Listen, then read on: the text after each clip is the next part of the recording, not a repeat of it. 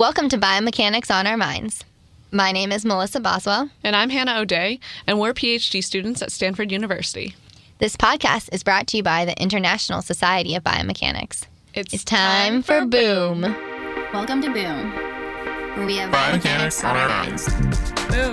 Boom, Boom, boom, boom, boom,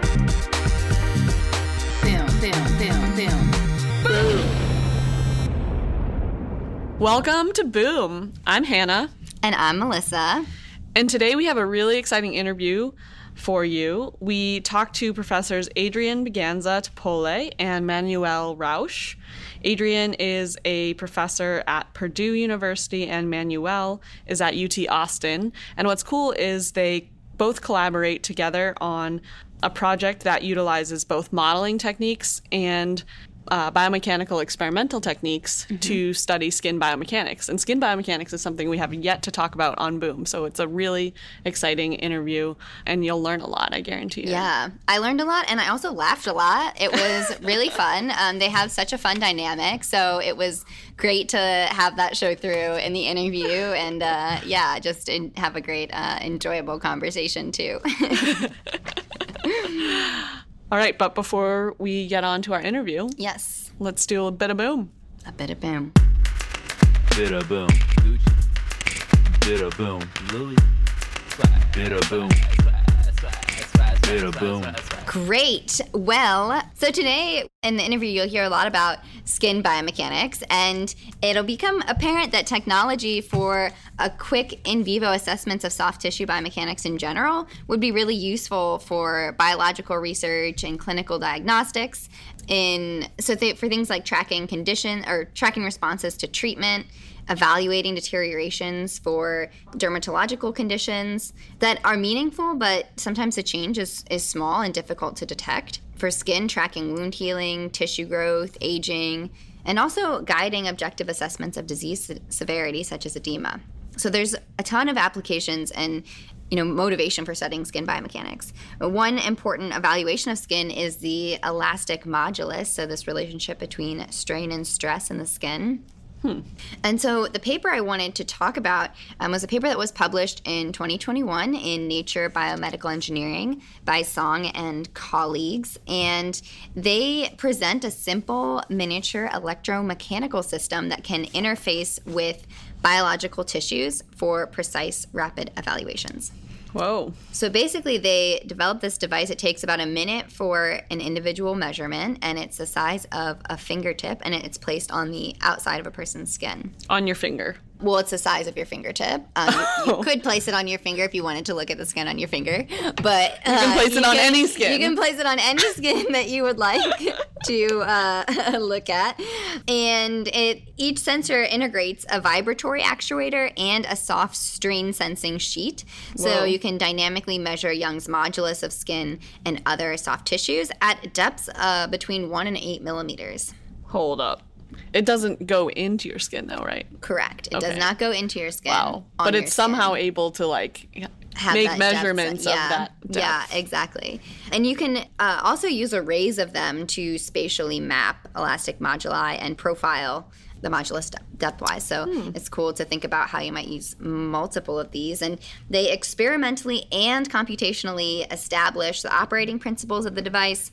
And they also evaluated the performance with synthetic and biological materials and with human skin and healthy volunteers. So, and as one application, they actually evaluated the device with psoriasis. So Psoriasis is a skin disease that is, causes red, itchy, scaly patches, commonly on the knees, elbows, trunk, and scalp. And it's a it's a really common uh, chronic disease, and it, it doesn't have any cure currently. So they were able to show that the device could actually accurately locate psoriasis lesions. Wow, that's it's huge to have these types of devices. It's I feel like Mm-hmm. there's a reason dermatologists get paid so much, right? That's sort of still a very human like. You know, you sort of need a human to diagnose and understand all of these complexities. But Yeah. like, it sounds like having tools like these could really help advance some of the diagnostics. Yeah, and we talked about like edema and like swelling of skin, and a lot of these things are pretty subjective right now. Right. So it's you know you're going in and, and you're just you know what you can see visually, but having some Right. more quantitative measures will be really helpful. And I really like this study because not only did they develop this device, but they tested it in a variety of conditions, and the results did support this use of this compact electronic device for for rapid and precise mechanical characterization of living tissues. And so they can use this. It can hopefully be used in the future to monitor and diagnose a range of Mm-hmm. health disorders. Um, and as we, we actually talk a little bit about mm-hmm. movement and mm-hmm. skin, and this is also just making me think about how skin stretches related to things going on inside of the body too. So maybe we can not just monitor, you know, diseases that are affecting the skin, but is there a way to, you know, measure things that are going on outside of the body that can be related to what's going on inside?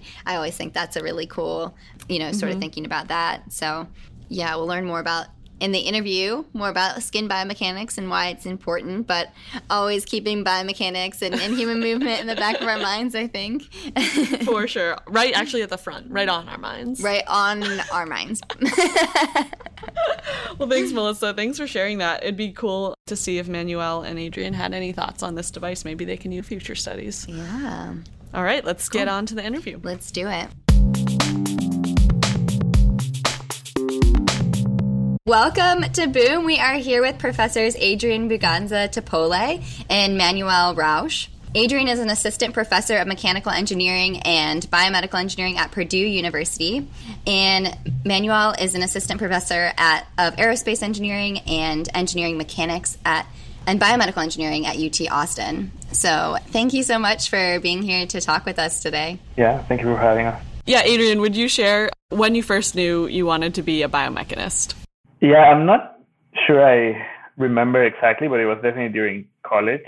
So I was studying mechanical engineering. I'm very interested in robotics and sort of dynamic analysis of, of robots. I was doing this sort of independent study. And then my brother, who's a little bit older than me, he was studying medicine and wanted to be an orthopedic surgeon. And somehow, I don't remember the specifics, but I ended up running into Scott Delp's papers on some of Oh, Wow. the, the as these independent just study. casually browsing the literature one day. One was on the floor and you stepped on it. I, I was doing sort of like a research, uh, not really doing research, but sort of reading, uh, trying to get my feet wet on, on research. And then I found that because, yeah, as I said, because my brother was studying for to be an orthopedic surgeon, and I just found it fascinating. And yep, I think that that was it. I do completely different stuff now, but I think that was uh, sort of how I got into it. the beginning. How about you, Manuel? When did you first know you wanted to be a biomechanist? You know, about the age of five years old, I woke up. um, I uh, I started uh, actually as an automotive engineer because I'm from Germany, and you know that's, Yeah, that's what what we you do. do there. And Okay. what else, right? So I wanted to work for Mercedes. Um, things have obviously turned out a little differently, but I started automotive engineering and didn't find that very interesting, and then got curious about material science, and through material science learned about biomaterials. And then learned about the total artificial heart and thought that was the coolest thing ever, right? To combine engineering with medicine, with biology, and save people. And then became an exchange student and went to University of Utah, which is kind of like the home for artificial heart research. And so the first artificial heart was developed at University of Utah. Anyways, I went there, applied for an internship program with that um, company, and, and they weren't interested. And I was like, I don't know what else to do. And I was taking a biomechanics class at the time with uh, Jeff Weiss, who you may know as, as a soft tissue biomechanician and worked in his lab as an undergraduate student and um, fell in love with soft tissue biomechanics. And specifically, I did finite element analyses at the time. And then as I was applying to grad school, I was looking at people that did cardiovascular soft tissue biomechanics using numerical methods and ran into the profile of Ellen Kuhl.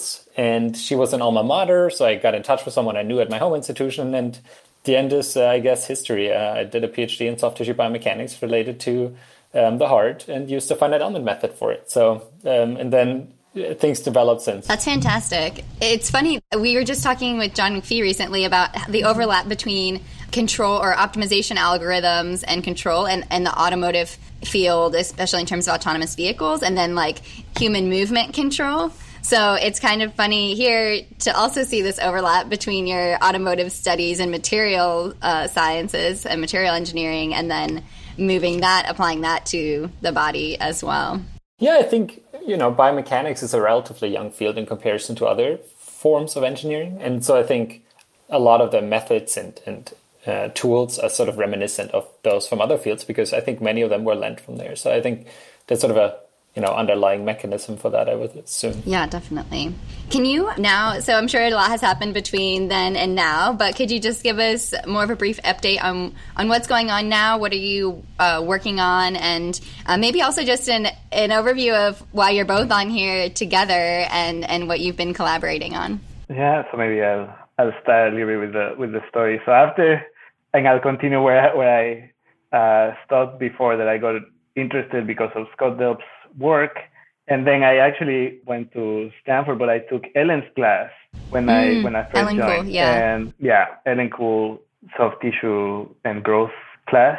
And um, Scott Delp was on sabbatical that year that I, that I when I started. And so I was just taking biomechanics class. I couldn't take his class that first year, and then I just got really into the soft tissue mechanics portion, and that's why I don't do sort of human motion biomechanics. I do more Ah, of it's so the, funny how It's that all about timing, yeah. more of the soft tissue. You know, the the funny part he leaves out was that I was his TA, so I taught him everything. that is true. That is but he, he tends to leave that out, you know. Well, depending on how much he knows, he may want to leave it out, or That's fair. I was getting there, Manu. and but yeah, that's where I met Manu because we both did our PhD with Ellen Kuhl. That's awesome. It's fun to to see that and see those. I think the community, the biomechanics community, is so strong, and it, it always it can start off with these ties, you know, even before becoming a professor, and, and it's just funny how these connections kind of stay uh, stay with you throughout your career. In fact, Melissa and I actually first met working on a project in Scott Delp's class, so it was pretty cool. Pretty cool how that works out. The ironic part now is that Adrian has to teach me everything. so, you know, I guess the, the student became the, the teacher. Even better. and what are you working on now together, Manuel? You want to take that? Sure. I don't know how honest I can be here, but um, when I when I started my, my assistant professor position, I was sitting at my desk and I realized that I had no idea what I was doing and what I was going to do. And Adrian had started before me, and so I, I guess I just sort of coattailed and I was like, Adrian, what, what can I do with you where we can bring in money and I have something to do? and so we we kind of sat down and, and tried to be very strategic about how we could collaborate and try to identify a problem that was very clinically relevant. And, and pressure ulcers, and I'm sure we'll talk about this more, turned out to be a huge clinical problem. And so Adrian was doing skin mechanics and has always done skin mechanics. So he's really the expert on this team of two. I'm the muscle, he's the expert, I would argue. Maybe we're both the muscle, he's the expert. But um, we sat down and we said, okay, this is a problem. How can we combine our interests and our expertise uh, to try to address that? And, and then we wrote, I think, my first grant together. Adrian at the time um, was a- ahead of me and, and was able to share a lot of his expertise with me on how to do that. And um, yeah, we wrote this grant together and it got funded, which is really wild to me. Because, uh, you know, um, we, we at the time just didn't know very much about it, but here we are. So this is how we ended up working together on this project. And uh, I think this is now three or four years ago. And um, yeah, Well, we haven't really talked much about skin biomechanics on Boom before, so we'd love it if you could give us a little bit more detail about sort of what that is and, and maybe why you found it um, interesting to study. You said you didn't really know much about it, and then you wrote a grant, you got some money, and now you're in it. So, I want to be very clear. I didn't know much about it. Adrian is an expert on it, so I'm gonna I'm gonna let Adrian take the lead on this one. Yeah, Adrian's like, on the speak for yourself, please. Adrian is like, wait a second, this is what I do for a living, dude. I think we're yeah we're both experts, but I have been Manu has contributed different aspect uh, more on the characterization, the experimental characterization, and I've been doing more on the modeling. But it's true that during my PhD, I basically worked on skin, so that was my my PhD project, and I got interested in it actually through the class projects, through the Ellen Kuhl's class on mechanics of growth. I really stepped on this on this uh, application of uh, tissue expansion, which has to do with how you can grow skin to to resurface defects. And actually, that that's just how my whole PhD started because I did that as a class project, and then it just sort of became my PhD thesis. And yeah, so I've been working on skin for for a long time, and I find it fascinating because it's uh, the largest organ on our body if you uh, measure in terms of uh, the weight and surface area, and it's very thin, only a couple of millimeters thick, but it has a very well uh, and complex microstructure. So it has three layers. It has an epidermis layer at the top, which is an epithelial tissue, so it's mostly cellular. It has a dermis layer in the middle, which that one is the load-bearing component, and that one is made out of collagen and elastin. And that's the, the layer that actually gives the skin its mechanical properties. And then there's a hypodermis layer below, which is a fatty tissue that connects the skin with the underlying muscle. Yeah, and so the mechanics are, are just fascinating because it's very nonlinear and anisotropic. So it's very soft in the small deformation regime, but then it becomes very stiff if you if you stretch it, and that's functionally good because that's what allows you to sort of move and interact with things, uh, but at the same time it protects you from you know physical harm.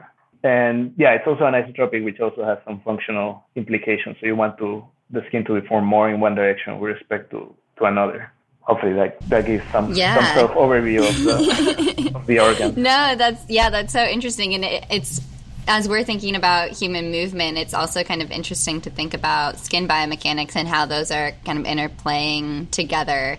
If the biomechanics of our skin affect our movement in some way, um, and maybe in the and the opposite as well. Well, think of our OpenSim models that don't have skin. They don't have skin. Yeah, that's what I was just thinking about. It's always creepy to see. It's like, yo, this is not how a person looks like. Something's missing. I can't Stop put me my this. finger yeah. on it. Super creepy. Especially the animal ones. Those without Yeah. skin are yeah terrifying. I mean, look at our friend back here. He looks kind of weird. Yeah, it's not right. It's, not, not right. I'm curious. So you talked about how your project now is focusing on pressure ulcers and um, sort of the mechanics of that. Could you talk about why pressure ulcers are such an important problem? and what is a pressure ulcer? This is addressed to Adrian or me? Oh yeah, Yeah. Manuel, feel free to yeah, yeah, Whoever. either one of you, yeah. Yeah, yeah, I guess explaining what what's going on with those and then why yeah, it's such a there's such a need to to solve these or this challenge. Yeah. So it's quite interesting if you talk to um, medical personnel, especially nurses, um, what kind of day to day issues to deal with. It's not often what you classically think of the big problems that we need to solve as humanity, right? Of course, you know, cancer and heart disease are enormous problems. I'm not downplaying them. But on a day to day basis, nobody thinks about pressure ulcers. And, and those are one of those issues that are being faced every day by patients as well as clinical staff and, and clinical personnel. And so, what pressure ulcers essentially are are wounds, chronic wounds that develop because um, the skin is locally compressed. And as the skin is compressed, the microvascular collapses. And of course, as the microvascular collapses, there's no blood getting to tissue. And that means that cells don't get the nutrients and oxygen that they need to maintain their uh, metabolism. So they, in a combination of mechanical damage as well as reperfusion injury and ischemic injury, die. And then you have an open wound. And that can become very, very difficult to manage um, clinically. And so, why would that happen? Well, skin being compressed happens in all of us. So if you sit in a car, say, and you go on a road trip, um, you may notice that after a while your butt just hurts, right? Or your back just hurts. And what do you do? You reposition yourself. And as you do so, what you essentially do is you unload that tissue locally and you allow it to be perfused again and you have no issue, right? But now imagine you're unconscious, right? So for example, you are in a coma now you of course cannot reposition yourself and that damage will get to a point where your tissue locally dies and, and becomes a pressure ulcer or say you don't have any sensation in that part of your um, tissue because you're quadriplegic for example right? Then you also cannot reposition yourself. And we're not talking about weeks and weeks on end. We're talking about just several hours. So even during surgery when um, somebody is um, under anesthesia and cannot obviously reposition themselves, and it's not desired for someone to reposition themselves, this can be enough time for pressure ulcer to form. And it's a huge financial burden um, to a point where hospitals take extreme measures to avoid them because uh, actually in our medical system, it's come to the point where the hospitals actually carry the uh, liability for pressure ulcers that are acquired within the hospital settings. So hospitals are very um, motivated to minimize the number of hospital acquired pressure ulcers. Is this commonly referred to as like bed sores? Like I know my mom worked in a nursing. That's home. Okay, exactly- Yeah. Mm-hmm. That's exactly it. I should have No, no, said that it's up okay. front. So a lot of people know the term bed sore, and that's essentially what it is. Yeah, And so people in wheelchairs, for example, experience bed sores as well. So that in that sense, bed sore is not a great Right, it's um, not- yeah. um, term because it sort of doesn't encompass a lot of scenarios in which you can develop uh, pressure ulcers. But yes, that's what. Yeah, that makes sense. And I um, used to work with uh, Professor Brian Davis at the University of Akron, and he was particularly interested in ulcers in the feet of people with diabetes. So they lose feeling in their feet, and also tend to form these pressure ulcers, or the yeah these these ulcers. And it was interesting as you were explaining it. I, I think when we hear pressure ulcer, it kind of makes you feel like it's the force of like constantly having pressure to the skin that might be causing this. But as you're explaining that it really is more due to like the pressure causing a reduction in like nutrients and, and blood circulation and these things that the, the skin needs to survive. That was um, really helpful to better understand the problem. I'm curious, one, when I hear about this in hospitals, I think the solution is to s- sort of just keep moving the person around more um, and changing their position. And I'm wondering if there are any other ways that you might be thinking of solutions to this or how you're thinking about that. And also if more people or certain people are more susceptible like it, it just goes does it go beyond just the actual physical forces that are applied? And are there things about certain people that make them more likely to get pressure ulcers even if they're like in the same position as another person? Yeah, so there's there's a few risk uh, factors that would be associated with the increased susceptibility of pressure ulcers, and some of them are behavioral, whether or not the, the person can change position, for example, and then there's also comorbidities that can affect, like you were mentioning, diabetes, for example, has some dysregulation of your inflammatory system. So it's more easy that if you get a wound, it becomes a chronic wound, as opposed with people that don't have diabetes, the inflammation cascade is, is less pronounced. So it's more easy to control and to prevent it from, from developing into a chronic wound. So then there's definitely comorbidities. And the specifically, I think what we want to to isolate with the with the studies that we're doing is how the changes in mechanics of the skin contribute uh, just by the fact that with aging, for example, you have a change in the properties of the tissue, you have a change in the vasculature, and overall that has an effect on how you perfuse your tissues and how much deformation there is when you are sitting, for example.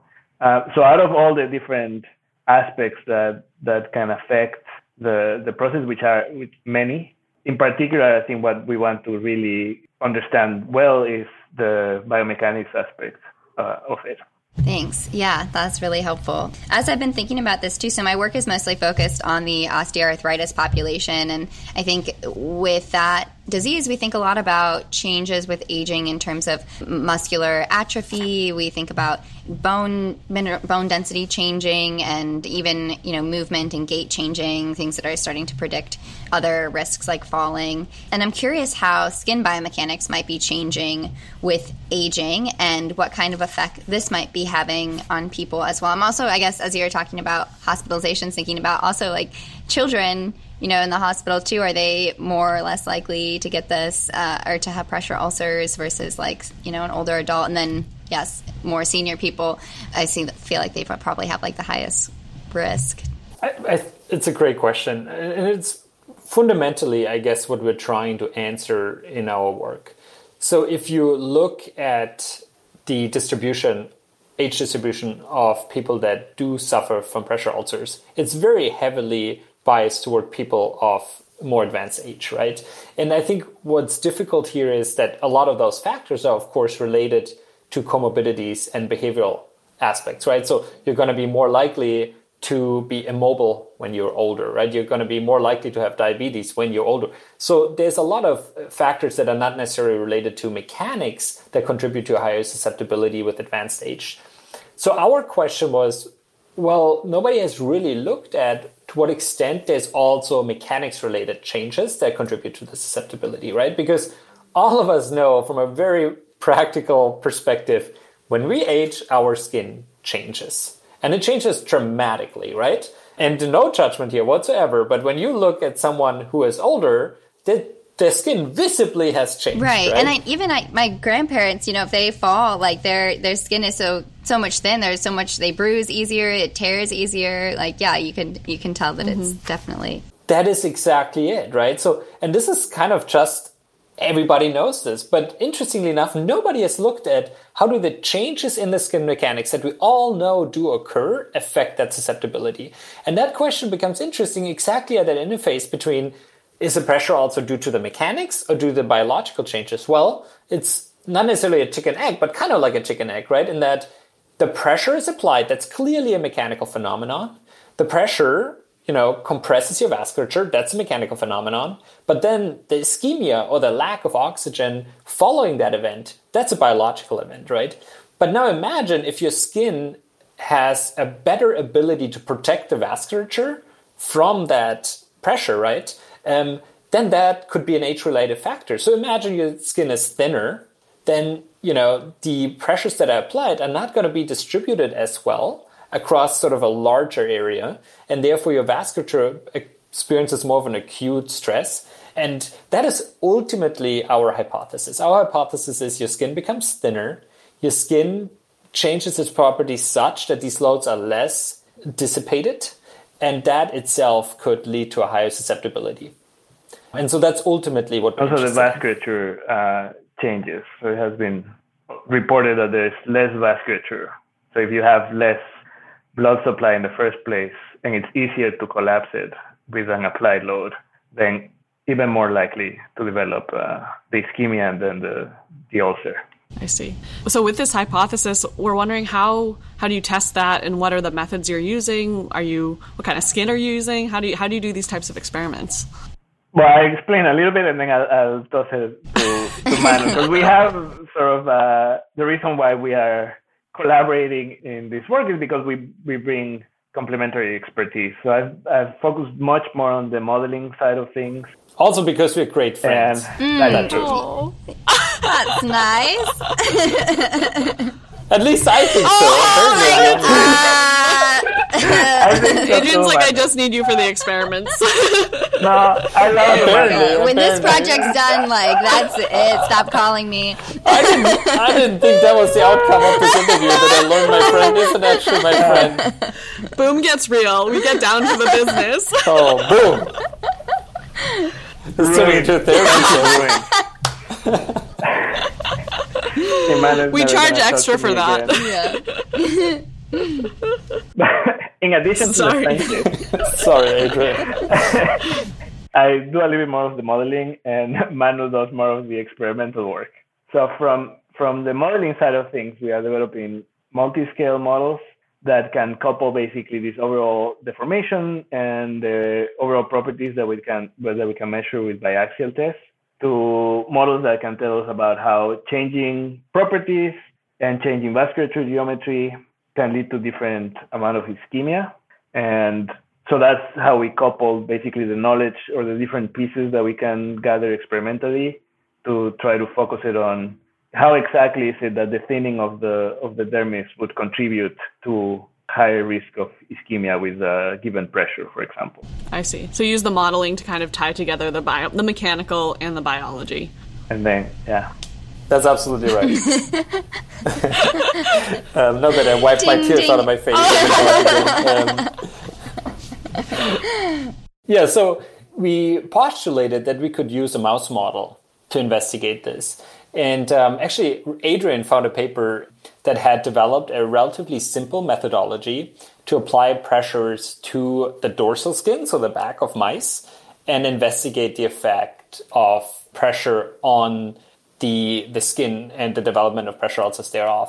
And that was important to us. And this is, I guess, sort of like a little bit of insight into, you know, grant writing and, and, and designing an experiment that at the time we didn't have experience with this model or with mice models in general. And so to us, it didn't seem realistic to investigate a complex model. So previous models had actually implanted sort of metal discs under the dorsal skin and then applied magnets that would compress the skin in between. But of course, that you know requires surgical skills, that requires aseptic technique, that requires all kinds of things that at the time we didn't have preliminary data for. So this particular methodology, you just take a skin fold and you put two magnets from opposing side around that skin fold, and you can sort of like mimic this with your own arm, right? Just imagine you take sort of this fold of your skin. like pinching, And, you know, when yeah. you're younger, that's a little harder than it is for us at this point.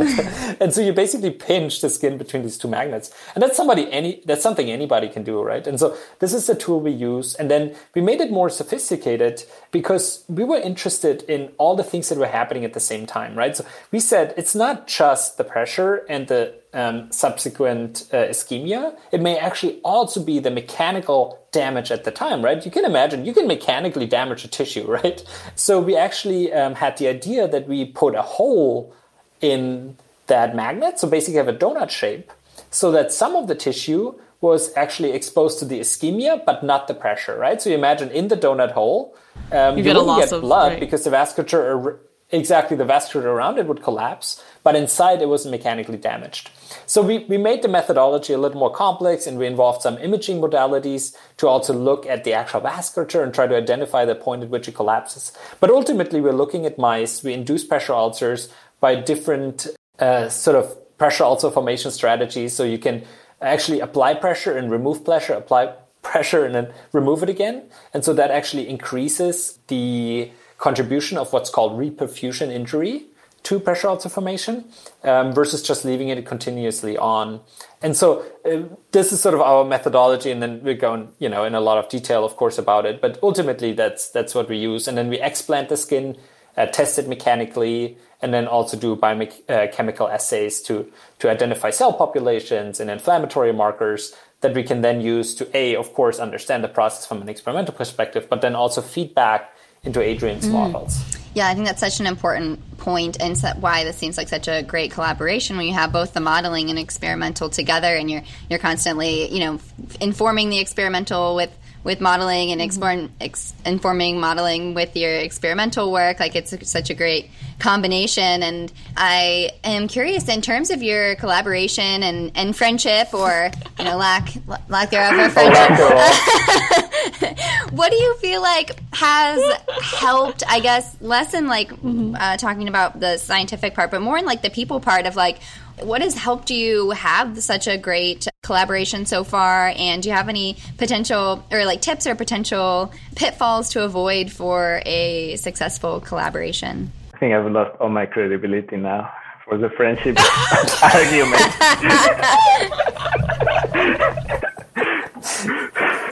Adrian, you can redeem yourself. Go ahead. but I, I think that's it. Yes, uh, we we have stayed in touch from the from the PhD, even when we were not faculty. So even when, well, Manu was in in industry for a while, for example, uh, we moved. We were both close enough, I guess. I was in Boston and he was in Connecticut. So yeah, we kept we kept in touch. There there is some some true friendship, and I think that has definitely helped to yeah to just keep uh, working together and yeah in, in a way it is true that the project is sort of an excuse to work together I mean, I obviously concur.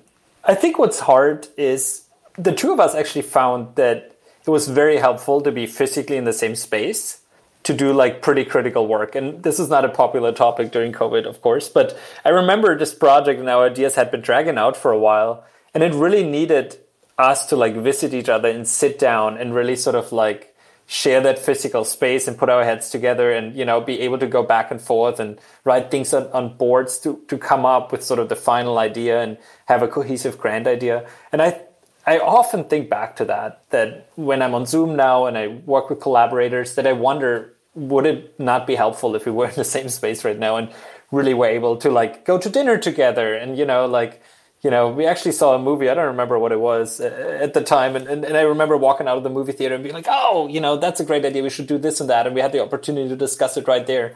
And so I think despite us, you know, being fairly far away and this going well as a collaboration, uh, I remember the initial spark, or maybe not the initial spark, but sort of what we needed to get it done. And it, in the beginning, the, the grand writing and the sort of conclusion of the idea really required us to be together. So I think both is important. I think that the staying in touch and the, the, ability to communicate through the distance. But I think Adrian came here to visit me. I flew out to Purdue to visit.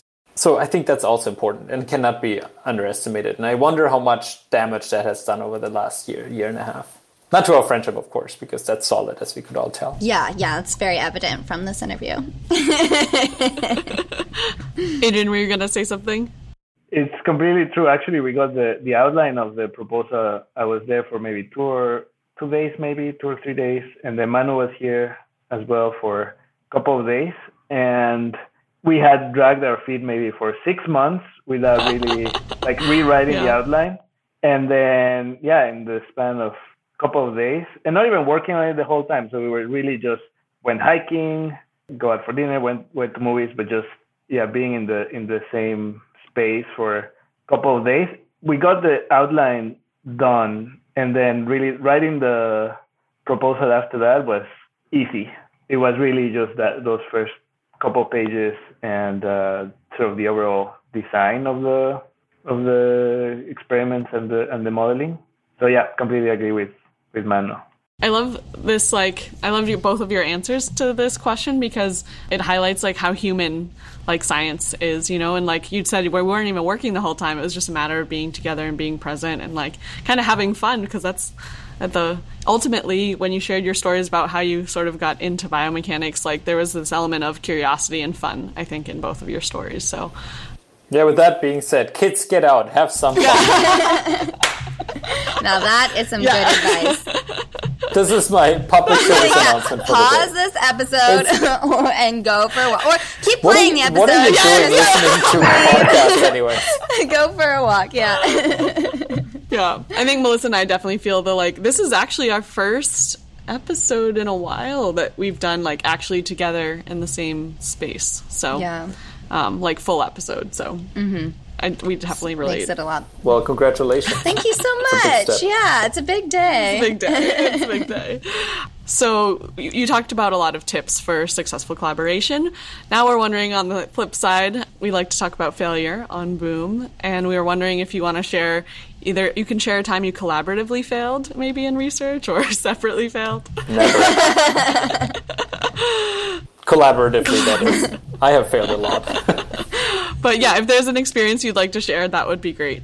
I have many failures to share. I really appreciate y'all having highlighted that in sort of the, the question catalog that you sent along. I do share that with people all the time. There is this idea that science works. You have a hypothesis, you go in the lab, you test it, it works out, you write a paper, and you change the world. And I have never been part of anything in science that actually worked that way. And I think nobody would ever argue that it does, right?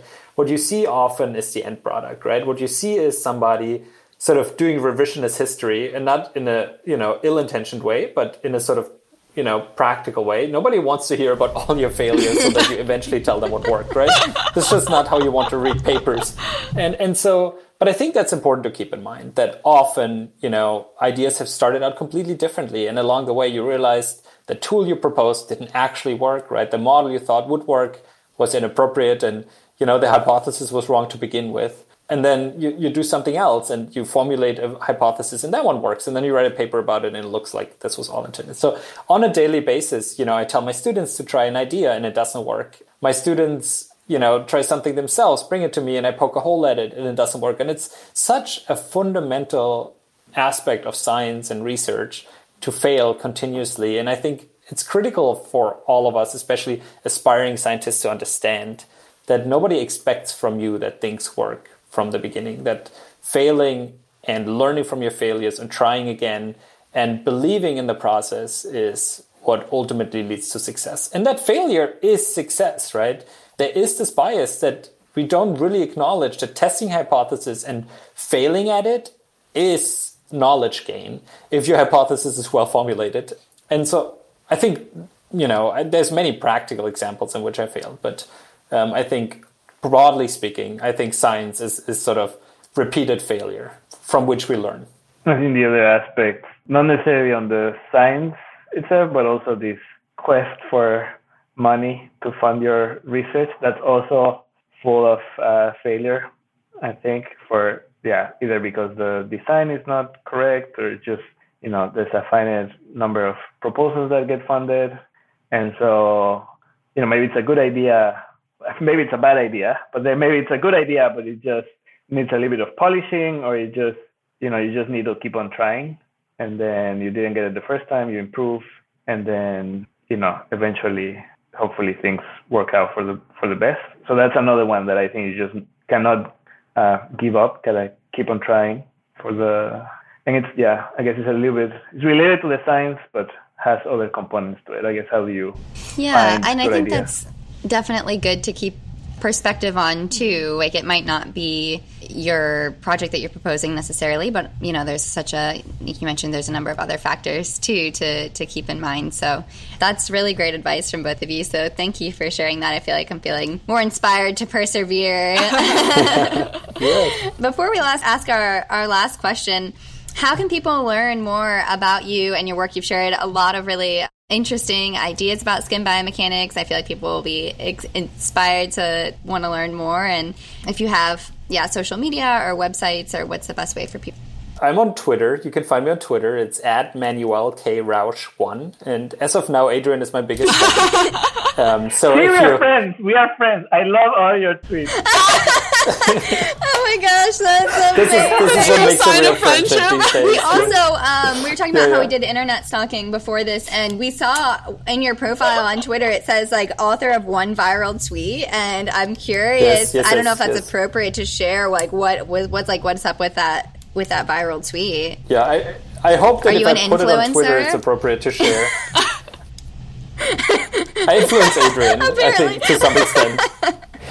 but yeah, I, you know, I, I motivate y'all to, to find out what my one viral tweet is. It's um, it's heavily biomechanics related, and it will teach you lots about biomechanics. That's all I'm going to say. Oh, We have But, to um, we have to go into- find Yes. it. You I was like, to oh, I'm sure it will know, be that- pinned to the top of it so people can find it easily. But no, you're like, you, you should go through No, all no, no, of no, no. my- How many years back do we have to go?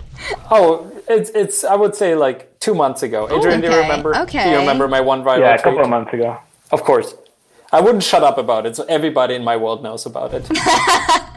Okay, so like around May, we're trying to give like Yeah. a time frame for people who are going to be digging. All right, thank you. May 2021. Take Yes, a look. All I'm saying is it's got over 4,000 likes, so it's- Wow. it's, it's, a big Wow. one. Okay, Yes, well, hopefully yes, all your yes. What is followers happening in will. I want to to show off. on yeah. Cool. Well, thanks. So But Twitter. yeah, also check out my yeah and my Website. website www.manuelrausch.com. Okay, awesome. Thanks. What about you, Adrian? Uh, Twitter. Let me see if I remember my Twitter handle. He's Oh, we literally couldn't Googling find you it. on Yeah. Twitter. oh, I'm A Buganza T. So A Okay. B U G A N Z A T. Yeah, just follow me and then follow And then whoever the one all person of- is who likes my yeah. tweets. Perfect. And what about a lab website or? It's the Tepole Lab, but it's in it's part of a Purdue domain. Okay, So- awesome. Well, we can. Yeah, I think We'll we link found them it too. in We can add the link to that. Yep, in the episode description. Perfect. And then please let us know whose website is nicer, obviously. Yes, because This a everything's a friendship, but it's also competition. a Yeah, competition. yeah. It's, Yes, yes. It's academia after all, you know. Yeah. Okay. Awesome. Well, I'll, yeah, like Hannah said, we'll add the links to all of those um, in the episode description. But for our last question, we just want to know what you're most excited about for the future of skin biomechanics. Whoa, that's a nerdy Yeah, question. we all What- we like what- to end with our keeps me up nerdiest at night questions. in Yes, excitement? exactly. Haven't all of these been nerdy Um, questions? Well, no, no, no, no. You got the spectrum all wrong. This was the cool kid stuff, okay? Um, I think what excites me about skin mechanics is what excites me about, or the future of skin mechanics, what excites me about the future of soft tissue mechanics is really a lot of the stuff that Adrian does these days.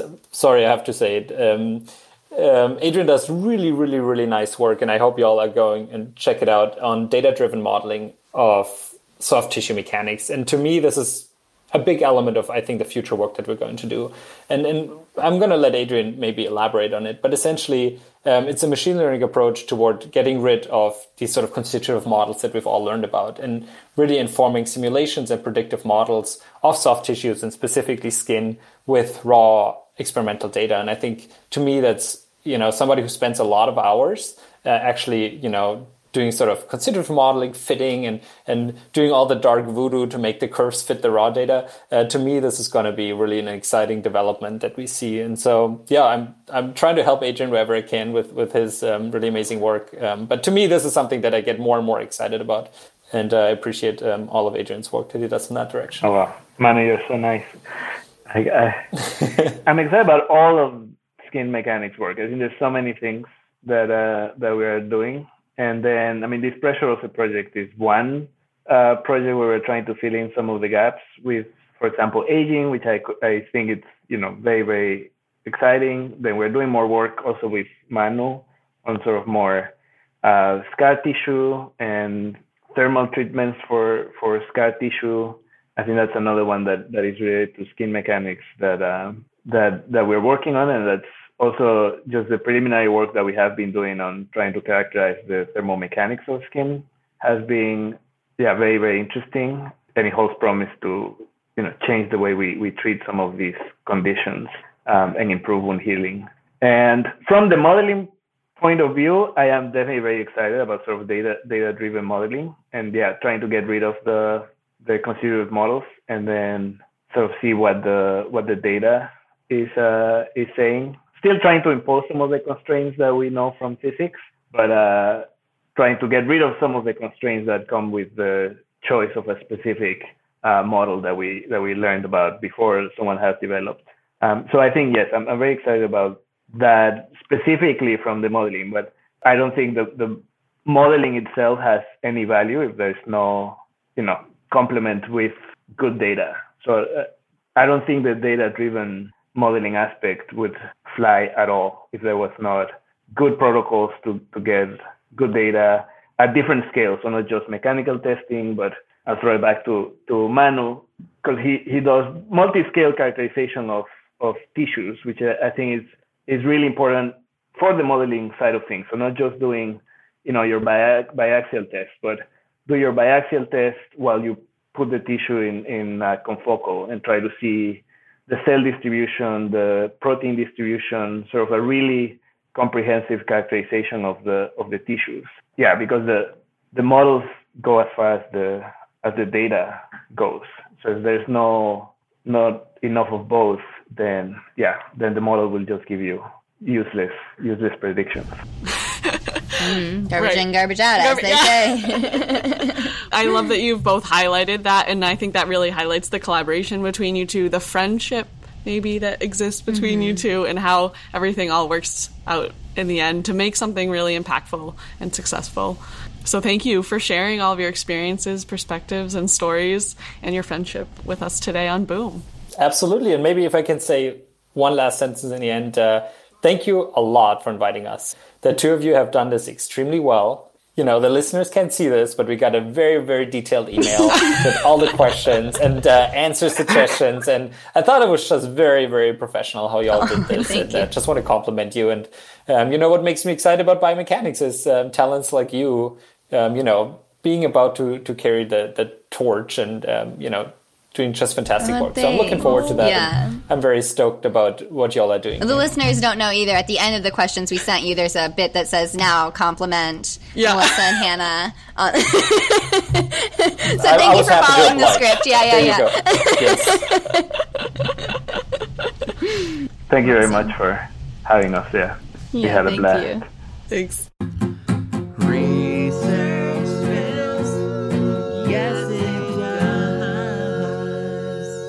All right, we're in research fails mode. Just kidding. We're always in research fails mode.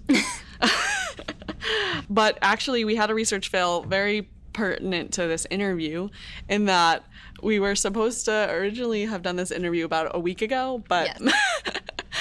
a half hour into when we were supposed to have done this interview, I saw it on my calendar. Or no, I didn't see it. I saw an email from yeah, asking Adrian if we were going to be doing it. Asking where we were. yeah, we so. just totally forgot to put on our calendars. And the calendar, if it's not on the calendar, it's not, it's not happening. okay.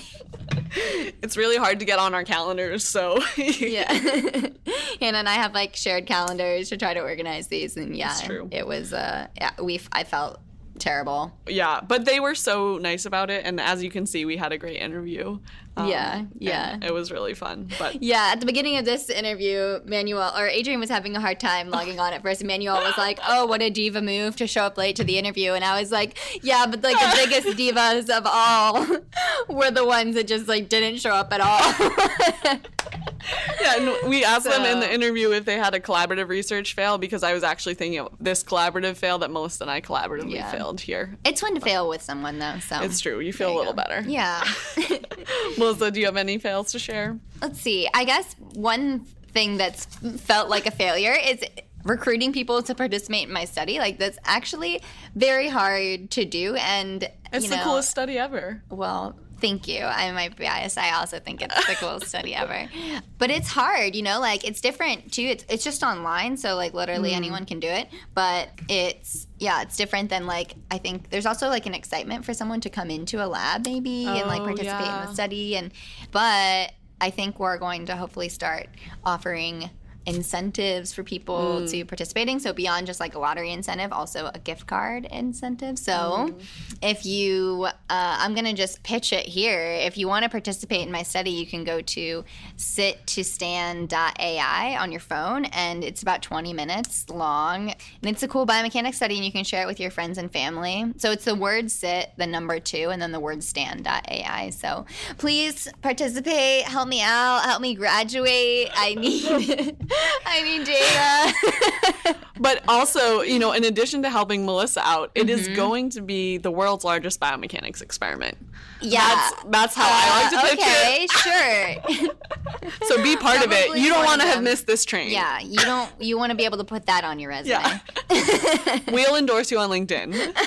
So exactly. Well, thanks so much for listening to this episode. We hope that you enjoyed it as much as we did. Um, it might be hard because I think we really enjoyed it, but yeah, get on our And um, a big, big thank you to the International Society of Biomechanics for their ongoing support.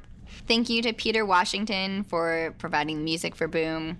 And if you'd like to submit a research fail, someone to interview, you'd like to get involved. In fact, we got involved in this interview because uh, Manuel and Adrian reached out to us. So email us at biomechanicsonOurMinds at gmail.com. Follow us on Twitter at biomechanicsOOM or on Instagram at biomechanicsonOurMinds. Yeah, or Facebook. And you can Or also reach out to us that way too. And you can also share, you know, tag us um, when you're sharing your cool biomechanics stuff, Mm-hmm. and uh, we'll be happy to share it and and support all of the cool boom that that you're working on too. So uh, I'm Melissa. And I'm Hannah. Biomechanics off our minds.